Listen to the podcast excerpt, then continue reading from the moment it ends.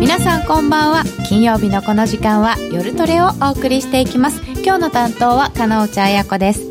今日も夜トレは FX 投資家を応援していきますよ。さて本日のゲストはロンドン FX の松崎よしこさんです。よろしくお願いいたします。お願いします。よろしくお願いします。そしてスタジオはノーディー。よろしくお願いします。小杉団長。はいよろしくお願いします。よろしくお願いいたしますよしこさん久しぶりですよね。ものすごく久しぶりです。8ヶ月ぶりぐらいですね。おお、はい。夏来るのって珍しいです？ものす初めあ3年前に1回うちの娘と一緒に来たんですけど今回は本当は3月に毎年来るのが今家を売ろうとしてて売れなくてブレグジットで。うわー。それでやむにやまれず今までこの暑い中来てしまいました。伸びちゃったんですか、はい。結局売れなかったです。えそれはブレグジットでみんながこう行動を止めてるからですか？止めてますしあとは海外からのバイヤーがいなくなった。やっぱり法律が変わっちゃうので。家の値段自体は高い。いややっぱ下がり1割ぐらい下がってますね。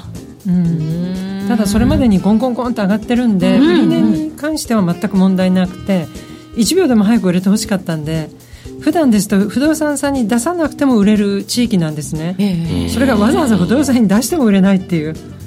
ものすごくもうびっくりしました自分でも。じゃあもうそういうところからも動いてないなブレジブレグジットのせいでっていうのが分かるんね、感じますね。うちの近所も2年間売れてない家も1軒あって。うん、そこはもう本当ずっと売りに出しててうちはもうやっぱ売るの今やめてマーケットから引きました。あ。また来年改めてその方が良さそうですよね。なんかね売れてない家みたいのってうん。買う方も嫌だし、なんか1年間ずっとあるよ。とかってね。うん、そうなんです、うん、うん。そうなんですよ。というようなイギリスのお話も今日はたっぷり伺えると思います。えツイッターで皆様のご意見ご質問随時受け付けております。皆さんと一緒にトレード戦略を練りましょう。それでは今夜も夜トレ進めていきましょう。この番組は真面目に FX プライム by GMO の提供でお送りいたします。あの名実況をもう一度。永久保存版実況 CD 白川二郎実況名勝負セレクションただいま好評発売中。オグリコールでおなじみ1990年有馬記念をはじめ記憶に残る厳選14レースの実況を完全収録。感動の名場面が鮮やかによみがえります。松崎美子さんとのスペシャルトークも収録してお値段は税込2000円。送料が別途かかります。お求めお問い合わせはラジオ日経ネットショップサウンロードまで。 Zen class in English大好評の禅のワークショップでは英語クラスも実施中です。ただひたすらに座る。シンプルで美しく奥深い修行の体験。あなたも全編英語の指導で禅のマインドに触れてみませんか？お申し込みお問い合わせはラジオ日経英語で全入門をインターネットで検索。ホームページからどうぞ。さて本日はロンドン FX の松崎よしこさんをゲストにお迎えしてお送りしてまいります。今日は全編ユーロポンド特集でお送りいたしましょう。初めてですね。ですね。すごいですね、うんなんかほとんどセミナー状態で、はい。いつもあの作っていただいた資料をはい。やり終えられずに終わるということが多いので。作りすぎてるんですよ私が。すごいですから毎回60ページぐらいいやーもう資料ありますからね。今回は74ページ作ってしまって、もう伝えたいことばっかりでもう本当毎日何かが起こってるんで今ロンドンは、なので。でその毎日起こって変わるじゃないですか、はい。だからどどれが本当だかわからなくなる本当そうなんですよ。何が本当で何がなくなってどの部分が変わったのか、うん。やっぱもう毎日追っててもええー、とみたいな時あります、そうですか、うん。うん。でまたすぐ変わっちゃうんじゃないかと思うそとこもったいないんですよね調べる時間があって。あの、うん。もはやもったいないの域に。しかもでそれを信じてポジション取っていいんですか私っていう。そこら辺はやっぱりあのどの部分まで織り込んでいるかうん。その意味で私はやっぱり現地に住んでる部分は楽させていただいてます。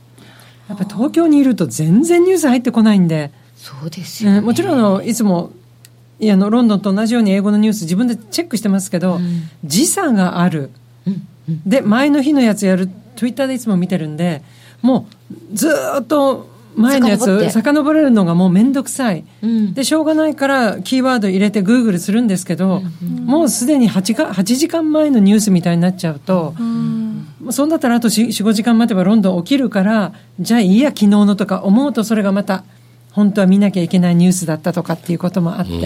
ああ、難しそうですね。難しいですね。やっぱ時差はちょっと怖いですね。ああ、うんそうなんですね。じゃあまあその難しいところですけれども、はいまずはイギリスの現状から伺っていきたいと思います。イギリスの現状は結構ガタガタです。このブレグジット結局どうなってるんですか今？いや、あの、一応あの、こちらにも資料を作って、今も資料をお見せしちゃって構わないんですか、はいどうぞじゃあ、一番最初のページから行くんですこれ、あの、本当にホットです。今、来る2時間前に作った資料で。またなんかまた変わったんですよ。はい、また起きましあた。とうとう、国民投票やり直し論が出てきてしまって。えー。とうとう。あの、もうあの、一応3つ今シナリオができて、白紙離脱を散らかす、散ら、あ散らかせるだってこれ、ちらつかせるっていうのはもともとあったんですね。はい。で、白紙離脱っていうのは、その2年間の、あの、交渉が来年の3月29日に終わるんですけれども、29日終わったら本来であれば約2年の移行期間、この移行期間にお互いあの、詰めていないところを詰めようやみたいな。はいあとはその、例えば工場でロンドン、イギリスから、例えばフランスに動かせなきゃいけないような工場とかの移転を、その約2年の間にやりましょうねっていう移行期間なんですけれど、白紙離脱っていうのも移行期間なし、つまり EU と英国の間の合意ができなかった。だからもうじゃあ何も合意できないんだったら、たった今出ましょうみたいなのが、3月29日のイギリス時間のじゅ23時が、な、時効っていう変な、あの、区切りの線なので、23時01分に、はい、じゃあ出ますっていう。23時。01分。でも本当に合意なしだった場合はそういうなんていうんですか期限はい。サドンデスみたいな感じになっちゃうわけですよねいや、だから、下手するともう年内、白紙離脱してもいいんですよ。だってどうせ合意できないんだったら、来年まで別に待たなくても。まあそうですね時間もったいないし、みたいな。うんだからこの白紙離脱は一応私は3月29日来年と思ってますけれども、えんやってもういいみたいになって、例えば全然関係ない11月2日とかなに、はい、やめましたっていうことも十分にまだありえますあ。りえるんですね。ええ別に律儀に2年間交渉しなくてももうどっちみち合意できないっていうのをお互いに感じてしまった場合には、っていうのはこの前6月の28、29で EU のサミットしたんですけれども、本来はそこでだいぶ煮詰めるもうつもりだったのがメルケルさんの難民の話に取られてしまって、英国に割かれた時間は1分。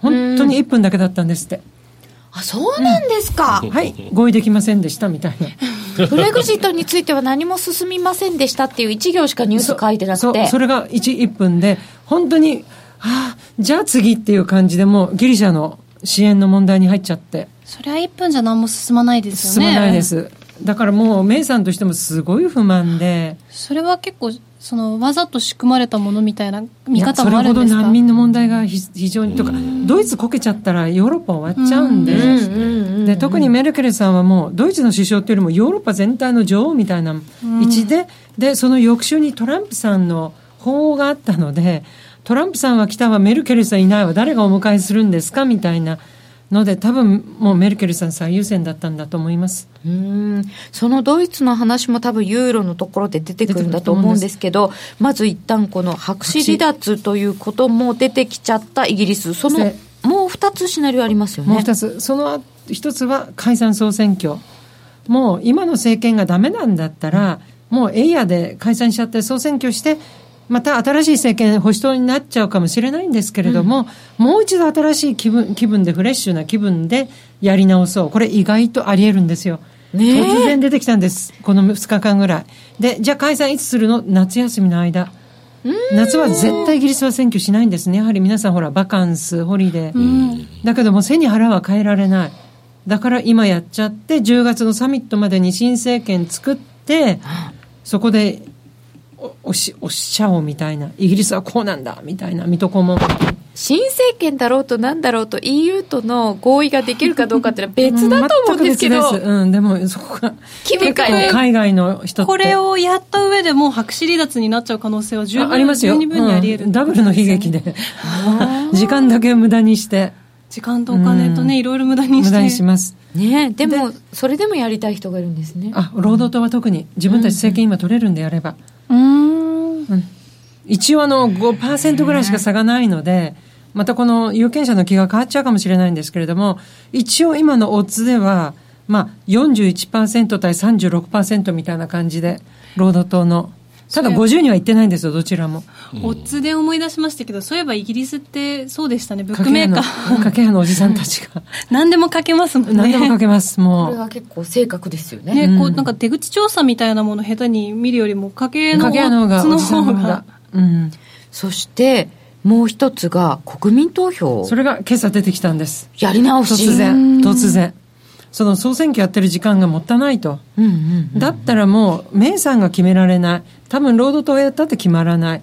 そしたらもう、もともと民主主義なんだから、もう一度国民の人に決めていただきましょうというのが出てきました、突然。これでも実際そのやったところであの私たちできなかったんで皆さん諦める方向でよろしくお願いしますみたいな投票ってことですよねいやー、多分あの、本当にこれで残留になるかどうかは逆にわからないっていうのはもう、みんなしょうがないな、離脱だなっていうところまでもう自分の中落とし込ま、落とし込んでるんで、今更もう一度白紙撤回とかテンパっちゃっても、どう、え、またですかみたいな。えということはこのやり直し投票をする意味ってそんなになくないですか？だからもう政府が完全にギブアップしちゃって、うん。もう悪い言い方すればもう自分たちで決められないから、決めて、みたいな。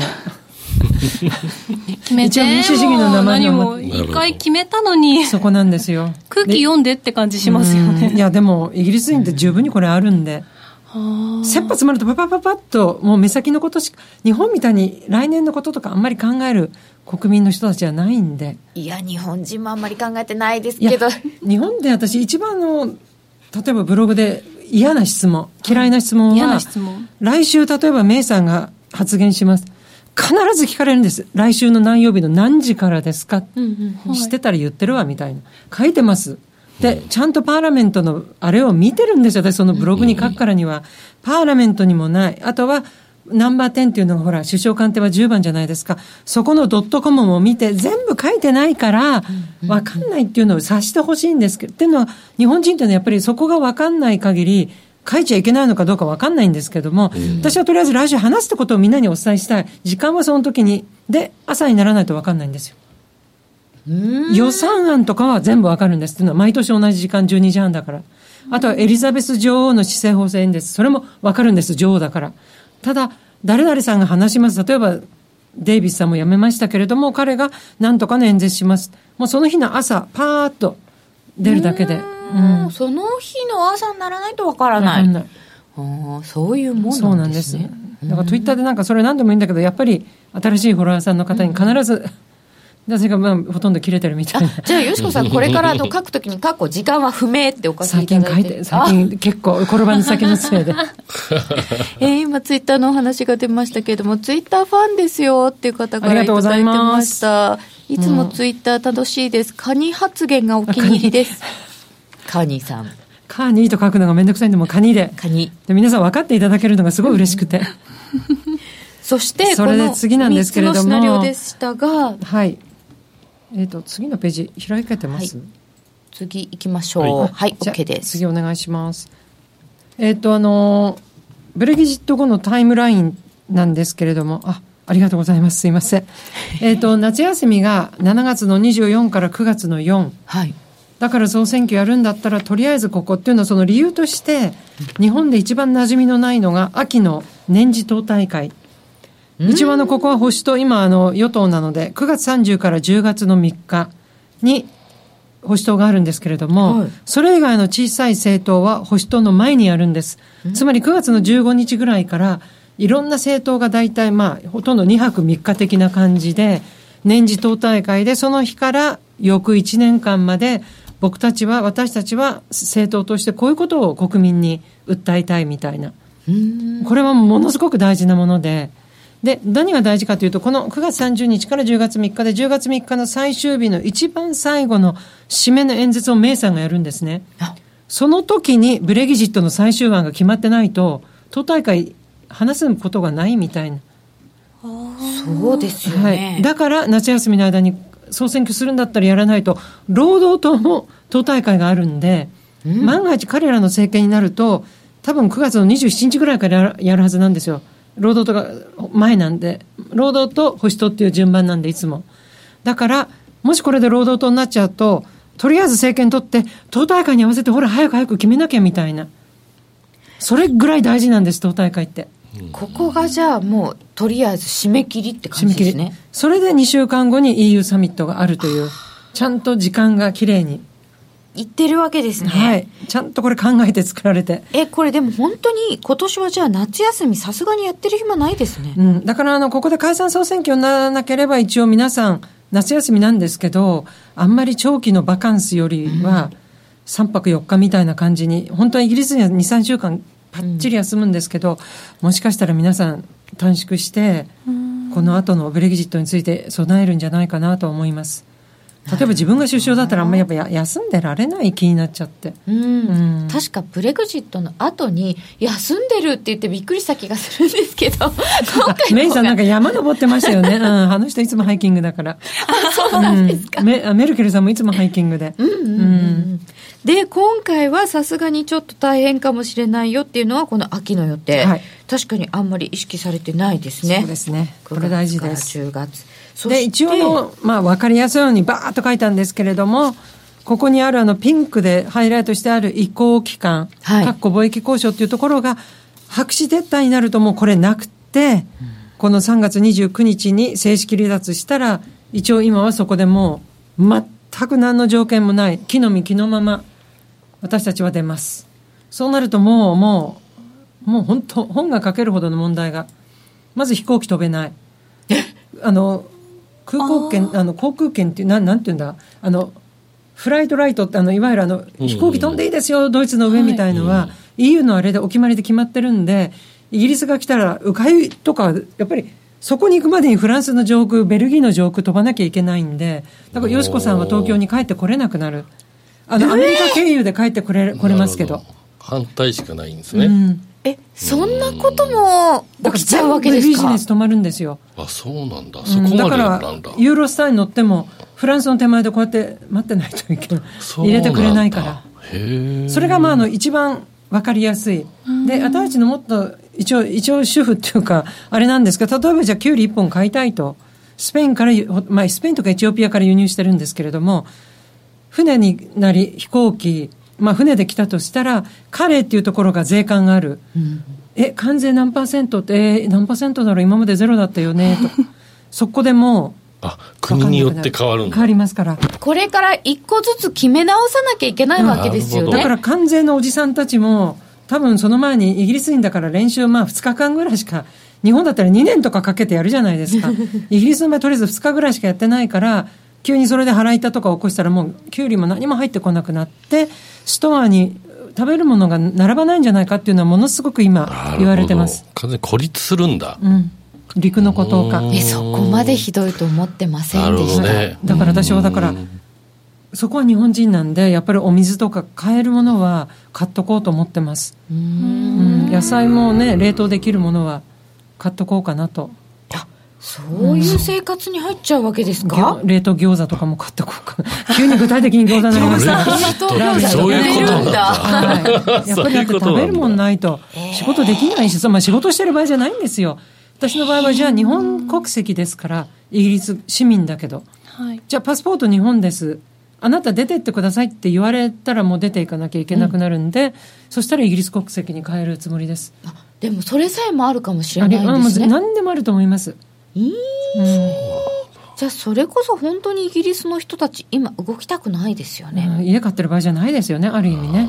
何が起こるかわからわからないないんだ。だから来年の3月は今から言いますけど、よしこさん東京来ません。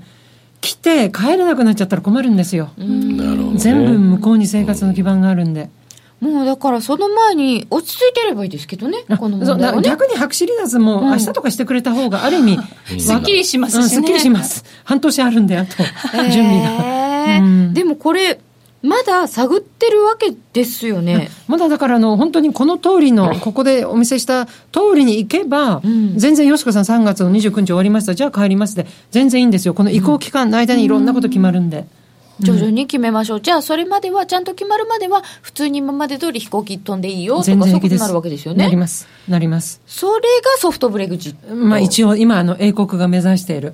それでメイさんがあまりにもソフトに動きすぎたので、ボリス・ジョンソンとかが辞めちゃったんです。そこなんですすよね。あまりにもソフトだっていう言い方ですか？っていうのは関税同盟に残る、うんやっぱりアイルランドの国境問題があるので、アイルランドだけ残るわけにはいかないから、英国連邦王国として残ることになったので、じゃあ残ります。え、それ話違うじゃん。ハードだったらそれにも残らない。で、何かその国境問題に対して特別な、まあ、あの、提案みたいのをお互いにやって煮詰めて、関税からも全部出るっていうのが僕たちの決まりじゃなかったので、腹を立ててやめてしまうって。うん今まで言ってたのと話が違うじゃないかってことですよね。そうですね。で、一時はそれでもいいって言ったんですよ、ボリスもデイビスさんも。うんうん。だけどやっぱり気が変わったみたいで。うん内部からのそ突き上げとかいろいろ。政治なんですよね。るかもしれませんね、えーでこれが政治の方なんですけど、はい今度金融政策の方もなんかこう当てにならないボーイフレンドのカーニーさん。ん 本当皆さんお騒がせしてます。私が代わりに謝ってて。本当に。で、あの、やっぱりイギリス人にも受け悪いんです、カーニーさん。あそうもうですか。全然受け悪いです、イギリスでも。あ、またね、みたいな。うん。確かに言うことが。ね。で、あの、昨年までは、割と、あの、青い星のついてる人が、一応、あの、英国中央銀行の内部の5名、で、星のない4名が外部で、全部で9名で金融政策、単純な多数決で決めるんですね。で、昨年までは割と、ハト派とか中立が多かったんですけれども、今年は一気にタカ派が増えてきて、で、で、このタカ派の一番上の8月31日、一番あのタカ派のマカファーティさんという方が、もう2期連続でやられて、8月31日に普通に退任されるんですけれども、この方が一応抜けるんで、次に入ってくる方が今度はハト派。ただしやっぱり数の上ではタカ派の方が多いという。そうですそれでやはり8月2日の利上げっていうのがもう今、あ7割、8割織り込み済みになっていて、で、このハスケル新しい理事は、あの、ハト派の方で、で、生産性というものに対する専門家なので、いわゆるあの、アメリカの英語で slack、英語、あの、英国ではギャップっていう、労働市場の緩みとかっていう、それの専門家の方です。うんただし、ハト派なので、なんか発言が出ると、割とハトに行くだろうな。だからこのチャートの、ここら辺の、こう多分この、このお二人の間ぐらいに万が一入ったとしても、数としてはタカ派の方が多くなるみたいな。このハトハト派の2人の間ぐらいにこの新しいハスケルさん入りそうかもしまたはれないけど、もう本当に一番ハトに入っちゃうかもしれないんですけど、それでも数が単ね純多数決なんですよ。イギリス中銀はい。だからもう多分結局入ったところで変わらない。7対3うん。うーんということで8月2日利上げするよねっていう話にもなっていた、多分すると思います。多分すると思います多分すると思います。で、ここら辺がまたその折り込み済みの難しいところなんですけど、8月2日折り込み済みました。じゃあ、利利上げしなければまずポンド売られますよね。当たり前だけど。問題は30分後に記者会見があって、そこで俺たちは11月やるみたいなこと言うとまた全戻しみたいになるから、記者会見は気をつけてください。いつもそうなるんですけどね。かなりジェットコースター相場で。でもここまでに、えー、と指標が出てきて小売りがあんまり良くないだとかですね。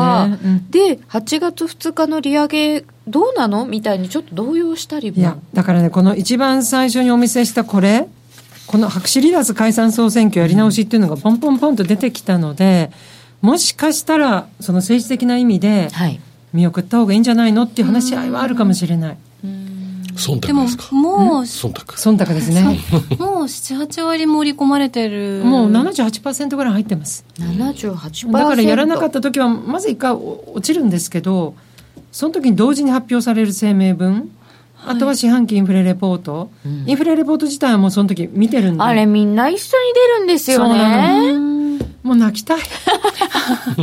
そう。どどうですか？ポジションは個人投資家の方はこのタイミングはちょっといやもうすでに例えばショートを持ってらっしゃる方とかロングを持ってらっしゃる方は半分に減らすとこれ自分の相場感じゃなくてギャンブルになっちゃう気がするので、で私も実は今ポンド円のショート持ってるんですけどちょっとやめました。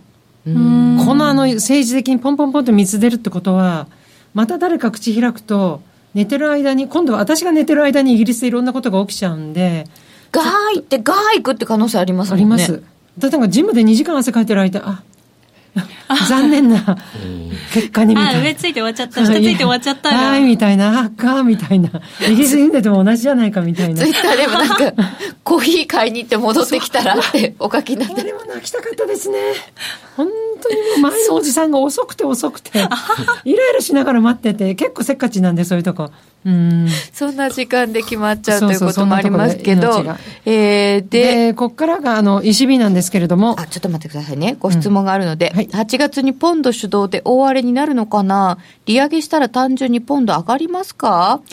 あのね、一瞬上がると思います。うん。やっぱり利上げって今できるとこアメリカとイギリスしかないんでその部分であるけどやっぱりその記者会見そこでまた当てにならないボーイフレンドなので、うん。どんなこと言われるかわからないヘッドラインリスクみたいな。すっごくあると思いますでブロードベントさんの方がまだ当てになるんですよううん。ん。私は割とブロードベンントさんをよく聞いているみたいな。あ。ただ一回ぐらいしか発言させてあげないのでカーニーさんも。そう。やっぱりずっとカーニーさんになっちゃって。カニさん喋りますよね。本当に話します。で、えっ、と、まず、そのポン、ポンドの値段についても、値段？今喋っちゃっていいですか？あ 全然いいです。はい。えっ、と、ポンドドル、現在のところで、1.30は戻しておりますが、30戻してますね。はい。はい。なんと、つい昨日1.2956ぐらいまで、そのくらいですね。うん。安値割っちゃいましたよね。ありました。うん一応もしあのまんまいったら1.27のミドルぐらいかなと思いながら27いたんですけれども、ただこの、何度も言うけどこの政治リスクってすまだ、私何度も言うとこの織り込み済みってすごい大事な意味があって、昨日の1.2950まで落ちたのは、私はその白紙離脱はい。を織り込み始まったうん部分だと思うんですね。だからこれ以上白紙離脱の部分でもっとまずい、例えば今日白紙とか言わない限りは、白紙はもう今織り込んだと思うんですね。この後織り込まなきゃいけないのは解散総選挙と2度目の国民投票。で、この2度目の国民投票がくせ者で、一応今世論調査では、多分、いや、今やったら残留、なかったことになるみたいな方向。それで私今日ポンドちょっと戻してるんじゃないかなというふうに思うんです。で、解散総選挙の場合は、もし労働党が勝てば、あの人たちはソフトなんです。そしたらもうポンポンドいきなり1.33とかまでいっちゃう。のだから政治は甘く見ない方がいいです。それで私ポンド円ちょっとやめたんです。やめたってまだちょっとあの、おざなりに持ってるんですけど、あ、これ私ここで話してる間に、また残念にゃ、何度も残念やってるんで。え、これソフト路線でいけますよ、労働党ですよっていうことになったら、だいぶ戻す。あめちゃくちゃ戻す、まあ、めちゃくちゃっていう、2、300は戻すんじゃないんですか、ただ、その解散総選挙っていうリスクの部分があるので、一気に2、300、うわーっとは戻さないと思いますけれども、例えば労働党政権になりそうだっていう、例えば世論調査がどんどん労働党に行けば、ポンドはまた、パパッて戻っていくと思います。でもまた世論調査ですよね。そこなんですよ。うんで逆にハードになるとか、今日白紙離脱になったら、2016年6月のあの国民投票の後のスッコーンと落ちる、あれになりますね。なるほど。しかも、今回はあの国民投票の時みたいに期日というか日にちが決まってるわけじゃなくていつ起こるかわからないわかんないんですよ上にスコーンと動く、うん。って考えると恐ろしい怖いですよね。本当に怖いです。でも白紙離脱ってなったらもう間違いなくした。白紙離脱のそのタイミング、例えば10月の18日のサミットですでに白紙になるよ、なるよって言ってくれれば、じわじわ。で、今も昨日で100ポイントぐらい落ちてるんで、それはいいんですけど、一番怖いのは、私が今日家に帰ってる間にしちゃってる場合は、スコーンといくと思います。さすがに今日明日中になると思ってないんだ、私たちも。うん。うん。じゃあやっぱりいつでこうなりますよっていうのが分かってそれなりに時間があればじわじわ織り込んでいくけはい、れど私はそうも思います。うん。なんか突然決まっちゃった時はスコン。やっぱり一番リスクあるのが10月18、19の EU サミット。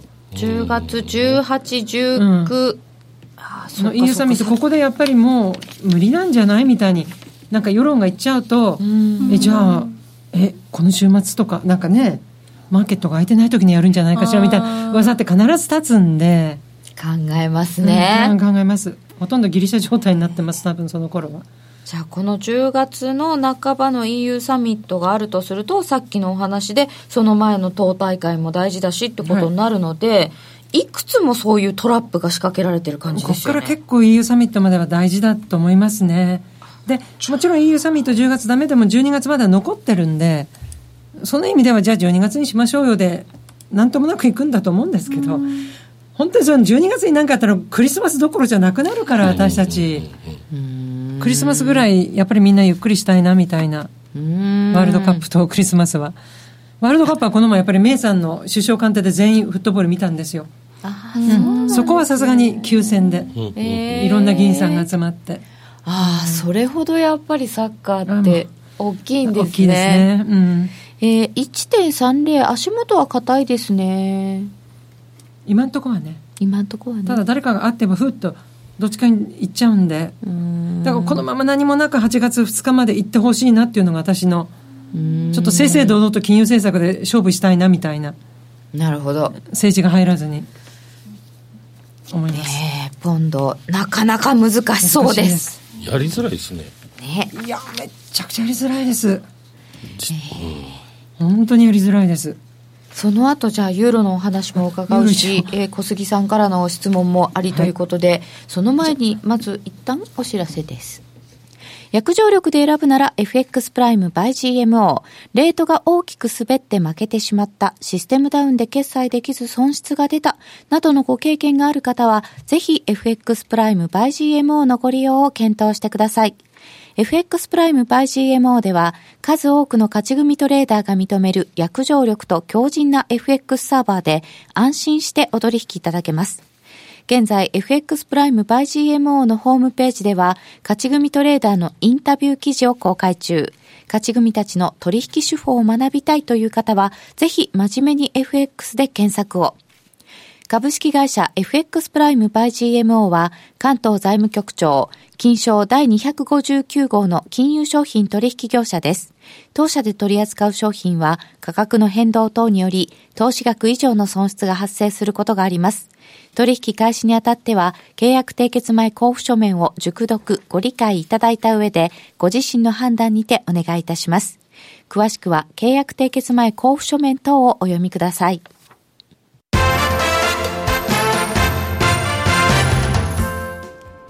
聞く60秒競馬クイズ。ラジオ日経の小林正美です。今週は中京記念が行われます。ウィンガニオン重賞制覇ゴール2着争い接戦6番グランシルクか15番のブラックムーンかこの中京記念を2013年、2014年と連覇した馬は何という名前の馬だったでしょうか？正解は競馬実況ウェーブの中の挑戦聞く競馬クイズで発表いたします。中京競馬もラジオ日経の競馬中継でお楽しみください。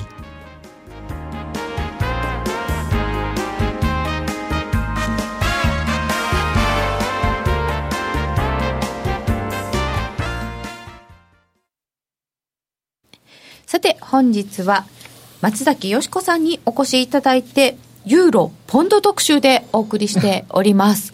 えー、と言っている間にですね、ちょっと動いていて、ドル円が111円81銭とかなってるんですよ。足元でですね、はいあのトランプさんがツイッターで、えっと、中国、EU、他の通貨が金利を低く、あの、アメリカのレートを引き上げているその、為替操作をしているんじゃないかっていうのをツイッターで、それさっき言ってませんでした？なんかおっしゃってたからですかね。うん中央でも9時40分ぐらいにそれが伝わっており、18分前ぐらいに改めて EU も自国通貨を操作しているとか言っており、で言ってましたね、えっ、と、さっきも言ってたような気がするんですけど、言ってます。言ってると思う。私じゃなくてね。あのトランプさん。ただ引き締めはこれまでのすべての努力を損なうとか言って、またあの、ちょっと介入的なことを言っておけり、今朝方ですよね。利上げうんに不満を、それをだから、ホワイトハウスが一生懸命否定してたのにに、ツイッタまたトランプさんが言っちゃったっていうことじゃないですかね。はいはいはい。ありがちですね。19分前にツイートされてるんで。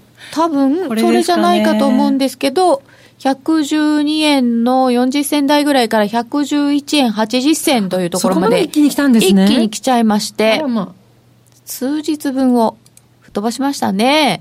えーユーロドルで見ますと、えー1.1710はいという水準、水準だって、水準になってきておりますよ。ちょっと、どういうこともう、本当にね大。統領が言っちゃうまずいですよねそれはだからもう本当にトランプさんのツイッター怖い怖い怖い怖いですよね。本当怖いですもうこんな時なんですけど、まあ、小杉さん、松崎さんにご質問があるそうなのですが、そうそうそう。あのこの前あのセミナーやっていただいた時にちょっとお話しする機会があって、はい。なんかあの最近あのファンダメンタルズのはい。あのあれなんでしたっけ？勉強会というかあ講座？スクールをスクやってました。はい。やっててなんかあのこう最近こう個人投資家に接触するはい。ことが多くて、いや自分が思ってたイメージと実際にお会いしてお話しいただく内個人投資家のお話とちょっとギャップがあるなっていう話をちょっとされてたんで、じゃあ具体的にどんなギャップを感じていらっしゃるのかなと。ギャップって私言いましたっけ？あのねまずあの日本の人まず皆さん非常に勉強熱心なんですけどなんかその勉強がちゃんと生きてるのかなっていうのがすごいきつい言い方なんだけどええみたいな。であのやっぱりその私のスクールっていうのはもちろん有料なのでお金を払ってでも来てくださる方なんてももちろん皆さんすごく熱心なんですけど一番びっくりしたのが例えばポンド円を僕は好きです。私は好きです、あそうですね。でも今ほらドル円がこうだよ。あれだがポンドはこうだからとかって言ったらえ？っておっしゃるんでえ？どうしてですか、だってポンドいやポンド円ってポンドドルかけるドル円またはユーロ円割るユーロポンドなんですよ。はい。そしたら「は?」みたいな。知らないでやっていたという。単にポンド円という通貨があるんだと思ってもちろんあるんですけれどもポンド円というしかしか見てない。でえじゃあチャートとか比較して並べてないんですか？って言ったらいいえ。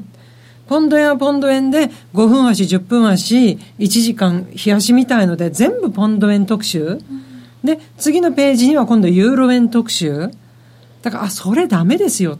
あの別にそれはそれでいいんだけど必ず黒線って何々ドルとドル円の掛け合わせなんで必ずその3つ少なくともポンドドルドル円ポンド円見てポンド円が下がりましたと。ドル円は下がってるのかな？ポンドドルは下がってるのかな？まずそれを確認して両方一緒に下がってる時っていうのはグイーッと下がるからそれは利が伸びるけれども昨日はまさに私それでユーロ円とポンド円のショートに売ってたんで売ってるまだ持ってるんですけどポンド円は下があポンドドルは下がってるけどドル円はぐいぐいぐいぐい上がってたんですよ、あこれは結構短命で終わるかもしれないなっていうのは自分で思ってたのでそれをちゃんと見ながらやらないと何のためにポンド円のショートしてるんですかロングしてるんですかって言ったら目から鱗ですって言われてこちらが目から鱗です。もう同じ言葉を返さなきゃいけないそうなると日本ってそういう教育をちゃんとしてないのかな。OG 円って別に OG 円っていう通貨がそこらに転がってるわけじゃなくて、OG ドルかけるドル円で OG 円っていう通貨があるから絶対に OG ドルを見なきゃいけないんですよって言ってはあみたいな。全然なんかのれんになんか聞いてますよねみたいな。確かにこう自分が自国通貨の円みたいなものをすごい意識しすぎているし、まあ、私自身も多分ずっとそうだったのでうん思うんですけど、なんかこう他の通貨とドル円とかの掛け合わせっていうのがいまいちピンときてないんですよきっと。ピンときて？いや 全然。あのもうピンとこなきゃダメだしなんかこう何どの通貨主導で動いてるかっていうのをなんかとりあえず今ドル円見てるからドル円がどっちに動いてるかだけうんがこう気になっちゃってなんか動きが遅れるみたいなイメージはすごいあります。ドルさんの理由で動いてるのか、うん。円の方で動いてるのかとかっていうのを考えずにそうなんですよ。ドル円っていうものがある、うん。ユーロポンドっていうものがあるものがある。って思っちゃってて、でユーロ円っていうのも円に対してユーロ考えちゃうからもう本当にあの円で生活して円で完結している人生をここまで送ってきちゃってるから、えドル円ユーロ円ってなっちゃうんですよねまあね、あの、黒線の考え方は、うん理屈ではわかるんですよ、それ。じゃあでもイギリス人は全員ポンドの取引するのかったら ユーロドルじゃないですか、メインは。そこら辺はもうちょっと臨機応変にしていただくと、もっと利が伸びる。例えば昨日私は、なるほどね例えばいつも持ってるのは、あチャートはユーロドル、ポンドドル、ユーロポンド、ユーロ円、ドル円、ポンド円。で、このユーロポンドを見ると、ユーロポンドはぐんぐんぐんぐん上がっていくんですよ。ってことは私の持ってるユーロ円よりも私の持ってるポンド円の方がより早く落ちる。うんっていうのがもう分かるから、あよかったみたいな、あよかったっていうか、そのポンド円の方をもっと利用乗せようみたいな、だけども、ずーっとポンド円のしょ、ね、やつだけ見て、あメイさんの発言でまたやられたみたいなことになるよりは、もう他の通貨の動きをきちんと頭に入れて、それで分かってやるっていうのをやってほしいというかそこをどうして教えないのかなっていうのが、あ小杉さん、よろしくお願いします。これねセミナーで。いやいやこれあの毎回これでもやってるしセミナーでも言ってるんだけど、多分ねえーっとなんとなくわかるんだけどお客さん個人投資家は目先の値動きをただ追ってるから動いてるものを買ったり売ってるだけになっちゃって分かってんだけど結果そうなりがちなのかなと。例えばドル円、えー、とユーロドルユーロ円のポジションを一緒に持ってしまったりとか。えな何何やりてんのこの人みたいな、うん。こう何何やりたくてこれのポジションを3つ持ってんのみたいな、でで聞くとあそうなんだって言うんだけどそこにもまああのたどり着かなくて単純に値動きを追ってるだけ、うん、動くものだったら何でもいいみたいな。で実際動いた時普段から意識してないと他と合わせて考えるのも急にできないですもんね、あの順番を書くといいかなと思って。順番を書くですか？一番強いのがこれでうん。こうこうなんかそういうインディケーターがあるんですって。一番強い通貨が今なんとかで弱い通貨がなんとか。だからそれをやるみたいな。便利な時代ですね。で今ねおっしゃったようにこっちだったらこっちの方がもっと利が伸ばせるのにっておっしゃったじゃないですか、うん。そういうことを考えずにポンド円が好きだからポンド円だけやってるとかなっちゃう。ほとんどの方がそうなんですよね、うん。通貨との相性っていうの相性っていうのは必ずあるんで、あはい、うん。私はやっぱりポンドドルが一番相性がいいんでポンドドルがいいんですけれどもやっぱり同じポンドドルやるにも必ずポンド円とユーロ円、あユーロポンドを見ながらやってるから、ポンドドルだけ見てそれはもういいんですよ。ドルとポンドが分かってればと思うけど、じゃあポンドドルでドル高になったって別にドル円でドドル高になるわけでもないんでそうそこら辺はやっぱり違う。ちょっとこの間リアルトレードをしたんですけれども、やっぱりあのドル円売っててはい。ポンド、ポンドも売りたいってなった時にこうポンド円売ったらドル円売ってるようなものになっちゃうじゃないですか、うん。っていうのでなんかポンドドルとかで取引をしたんですけどやっぱりそこはなんでっていう声があって分かりやすいのはポンド円じゃないんですか？みたいな質問とかが来たりするんですよね。なのでなんかこうどうやったらピンとくるんでしょうかね？えーそんな私に投げないでください。多分ねその計算のその損益の出方も多分わからないんですよ。それでやってるんですか、うんトレーニン単グ純に。例えばじゃあユーロドルでピップスで出てじゃあ損益が円になるときにどうやってそれが出てくるのかっていうこともでわからないんですよ。もうあの、うん。上に出てくる数字見てるだけなんでしょうね。自分で計算できないんでしょうね、うん。多分。だから慣れてくればできちゃうんだけど、結局その黒線に慣れちゃってるからいざちょストレート通貨ユーロドルとかポンドドルとかやり始めるとピップスで出てきてじゃあそもそもいくら儲かってんねみたいな形になってくるとそもそものところに戻っていかないといけないからそれ面倒くせえからまあいいや黒線でっていうことに多分なっていって結局処方の処方をこう忘れたままこう勉強してないままなんか数1、数2やるみたいな。算数をおろそかにして数1、数2やるみたいな。そんなレベルの話かなっていう。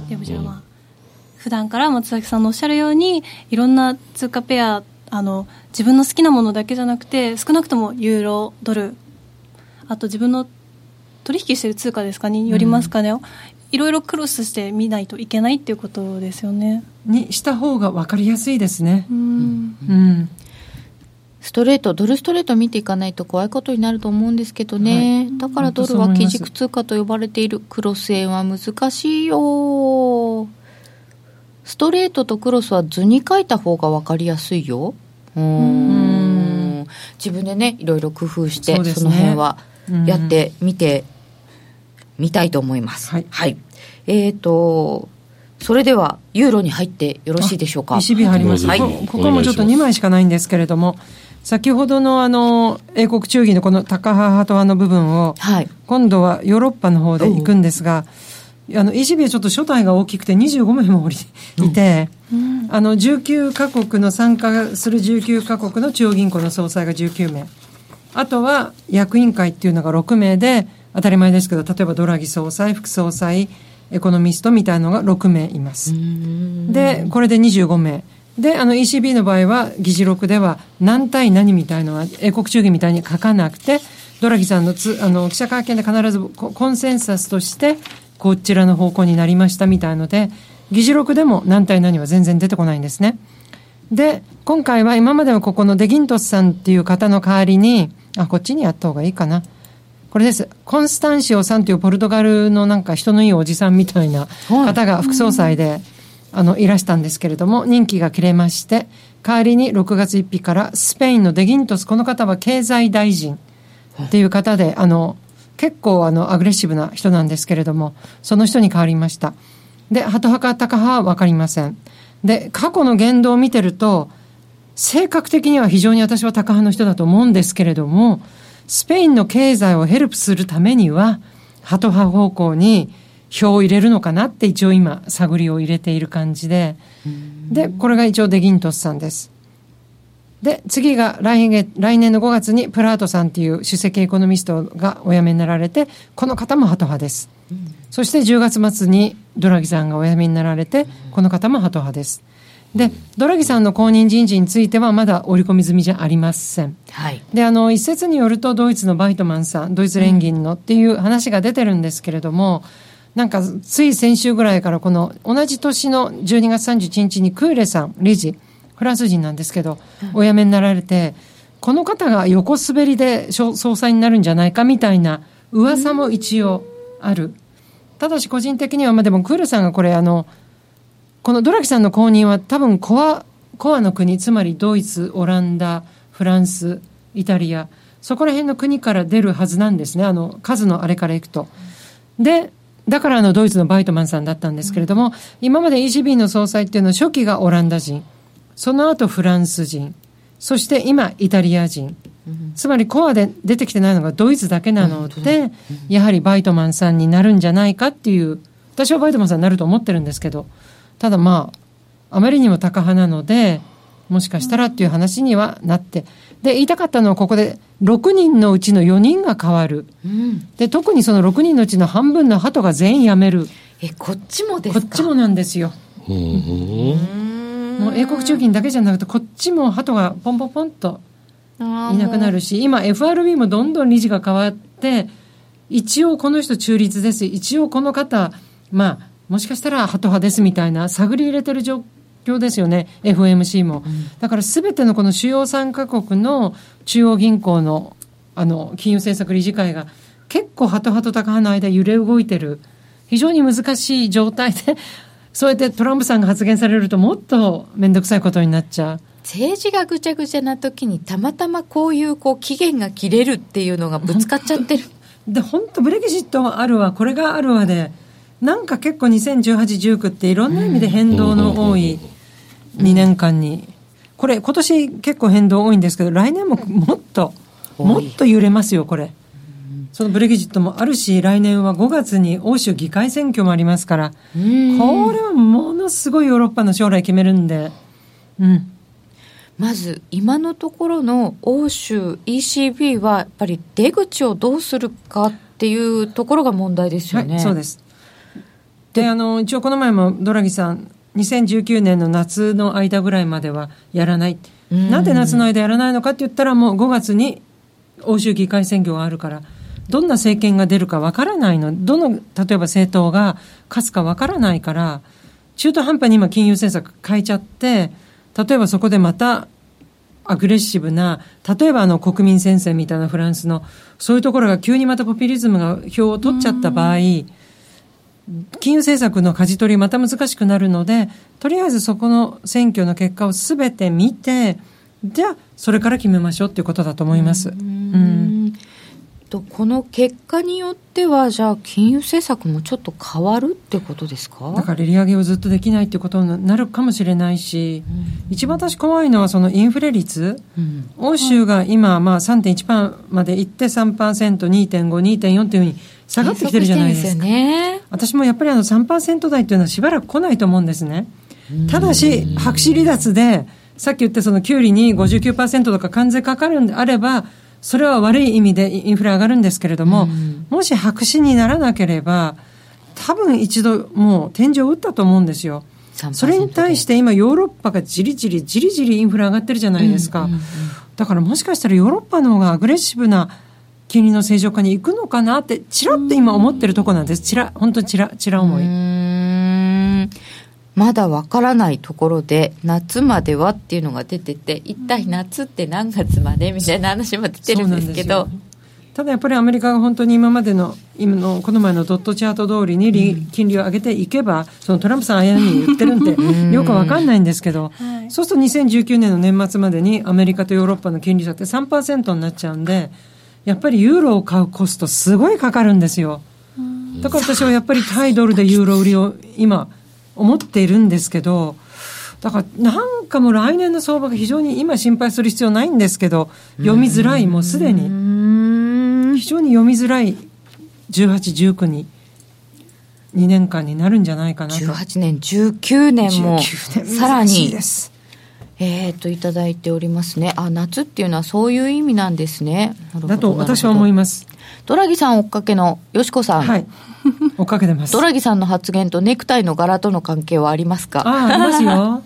うん、利上げとか、あの、変えるときでちょっと紫系のネクタイをされる。あ、そうなんですか、うん、あの、必ずじゃないんですけれども、やっぱりそのネクタイウォッチャーがいるんですよ。海外に。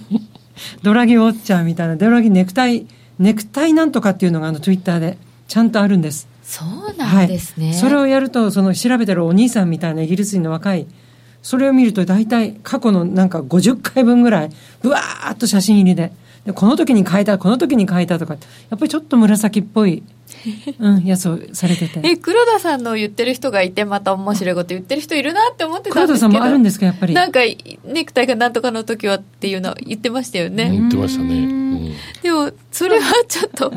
カンニーさんは全然ないんですよ、ネクタイは。へえ。黒田さんはなんか表情を AI で読み取るみたいな話もありましたよね。表情豊かすぎて分かんない。えー、そのなんかこう、利上げと、利上げじゃないや、何か重大な発表する時の表情にこう特徴があるっていうので。それを AI が読んじゃう。AI に読ませよう。読ませようっていうんですけど、読めない。読めない。鳩だの、鷹だの、ブラックスワンだの、あ、本当にね。ドラギさんはうまかったけど、バイトマンさんだったら、マーケットと上手に対話するタイプかな？いやバイトマンさんね、でも最近発言見てると、本当の高派の発言はちょっとだけ控えてて、全部オランダのノットノットさんっていうのが衆議院の総裁なんですけど、なんかノットさんに代わりに言わせてるんじゃないか、こいつみたいな。ノットさん疑惑を勝手に私は今作ってるんですけど、結構今いい人になりかかってて、バイトマンさん。あの、高派の発言はしてるんですよ。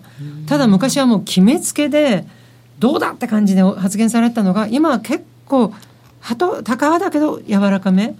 それに対してノットさんがもうここでもかっていうような攻撃をかけてきて。ノットさん。うん。もともとあの高派の方だったんですけれども超高派みたいに今なってて。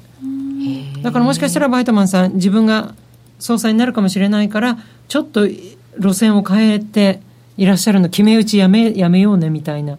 わかんないですけど。ドラロギさんうまいって言うけど裏切るんだもん。裏切る。ただやっぱりドラギさんが上手だなと思うのは必ず最初に為替を動かせてはっと気がつくとちゃんと株が動いてて締めのあたりで債券が動くっていう全てのマーケットをきちんと動かしてじゃシャンシャンで終わらせるんで。いいっぺんでぐわーっと黒田さんっていっぺんで動かしちゃうじゃないですか。全部が全部なんかなえええちょっと株何これ？ええ為替もっていう。ドラギさんやっぱ順番をきれいになんかやってらすやってらっしゃるんでお上手だなという上なんか本当に思います。その人がいなくなった後っていうのはやっぱりちょっと気になりますね。なりますね。うん。で一応あのドル円の話する時ってやっぱり米株はどうなるんでしょうとかっていうのを気にするんですけどヨーロッパはどうなんですか？あまず米株からいくと、はい。あのほら米株下がる下がるかあの詐欺がもう2年ほど続いてるじゃないですか。で私が今今年の株がこれだけちゃんと戻らないの一番不思議なのは、はい。アメリカはすでにバランスシートの縮小始まってるんですよ。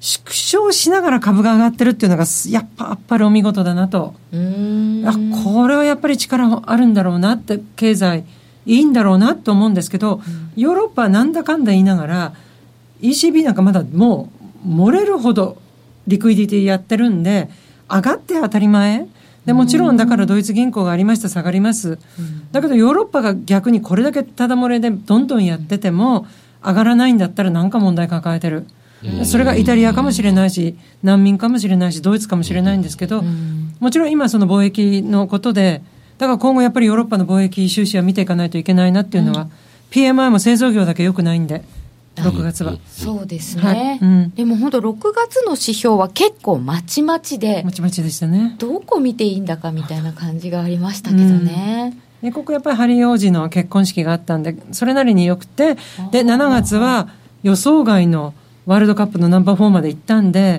やはり皆さんテレビを買うわビールは買うわでものすごい消費でしたって友達やっぱり聞いたんですね。私ほらこっちにいるじゃないですかワールドカップ。どう？って言ったらいやすごいよスーパーの行列って小売りすごかったうんん、ですね、すごかったみたい。やっぱり皆さん、まずビール、まずバーベキュー。で、お金に余裕あれば、もうちょっと大きめのテレビ。うん。もうこれはもう完全に。なんかあいいな景気のいい話ですねねえあとね、これ最後に言わせていただきたいんですけど、今回友達とか、あの、かこの2年間ぐらい銀行の元のディーラーの仲間とか結構ロンドン来るんですよ。幾度に言うのは、え、これが景気悪いの？日本の景気悪い時ってもう全員本当にうわーってなるじゃないですか。でやっぱり日本の悪い時って災害が続くことがあるんでやっぱり皆さんあんまり明るくしちゃいけないかもしれない。ただイギリスはやっぱり能天気なんでその部分。ほら先のこと考えないから。そう怒る怒る日まで。